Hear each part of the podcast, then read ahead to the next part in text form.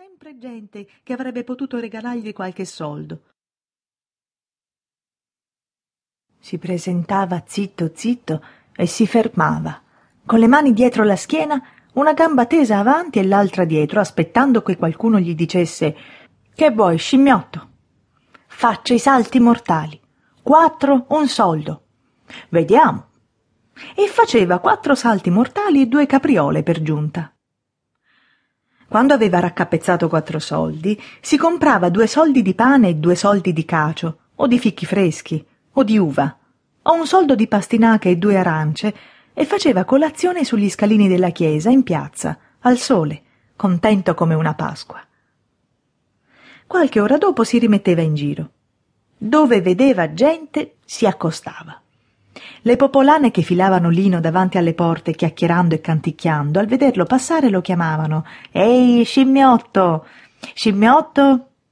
Che mi date? rispondeva.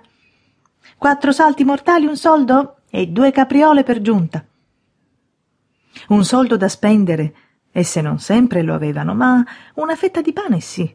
Dei fichi secchi, due mostaccioli, mezzo piatto di fave all'esse, condite con olio e aceto rimaste la sera avanti, sì. Ti riempirai la pancia. Scimmiotto non rifiutava niente. Faceva i quattro salti mortali e le due capriole di giunta, intascava la fetta di pane, i fichi secchi, i mostaccioli e divorava le saporite fave all'esse condite con olio e aceto. Un pranzo per lui. Così la sera tornava allo stallatico ben pasciuto e si metteva subito a dormire. L'estate poi abbandonava lo stallatico, dove avrebbe sentito troppo caldo la notte. Preferiva di dormire all'aria aperta, sulla nuda terra, facendosi capezzale di un braccio, con la giacchetta sdrucita buttata addosso.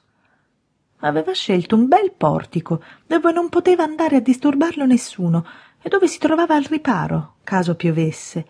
Ma per non perdere il suo rifugio nell'inverno, appena svegliato si andava allo stallatico e ripuliva la stalla come quando vi dormiva.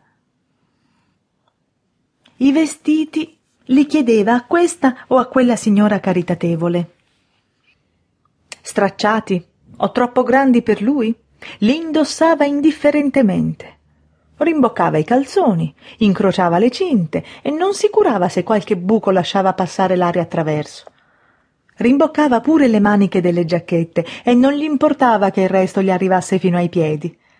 Era contento delle tasche larghe, dove poteva ficcare ogni cosa, da che i salti mortali e le capriole gli fruttavano bene.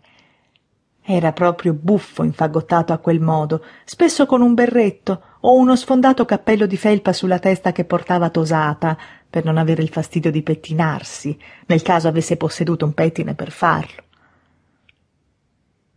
Poi un giorno si era accorto di avere una bella vocina, un orecchio molto intonato e una memoria portentosa. Udita cantare una volta una canzonetta, poteva ripeterla senza sbagliare una nota. Sapeva già parecchie delle canzonette napoletane in voga. Perché non andare attorno, cantandole fra un paio di salti mortali e l'altro? E provò. Bravo scimmiotto! Un'altra scimmiotto! Ancora un'altra scimmiotto! E non solamente le cantava con perfetta intonazione, ma con brio, accompagnandola con gesti, con smorfie, che facevano sbellicare dalle risa tutte le comari e divertivano anche i signori del circolo e gli sfaccendati delle botteghe, dei negozi e delle farmacie. Quella di Carmenè, scimmiotto! Mastro Raffaele, scimmiotto! Bravo scimmiotto! Nessuno gli diceva apprendi un mestiere, scimmiotto. Nessuno si occupava di questo ragazzo, senza né babbo né mamma e senza parenti, che sembrava venuto su come un fungo un bel mattino e che non sarebbe rimasto eternamente così. Soltanto il cappellano delle monache gli aveva detto un giorno Vuoi fare il sacrestano? Scimmiotto era entrato una volta nel parlatorio, dove c'era sempre qualcuno che parlava con qualche monaca.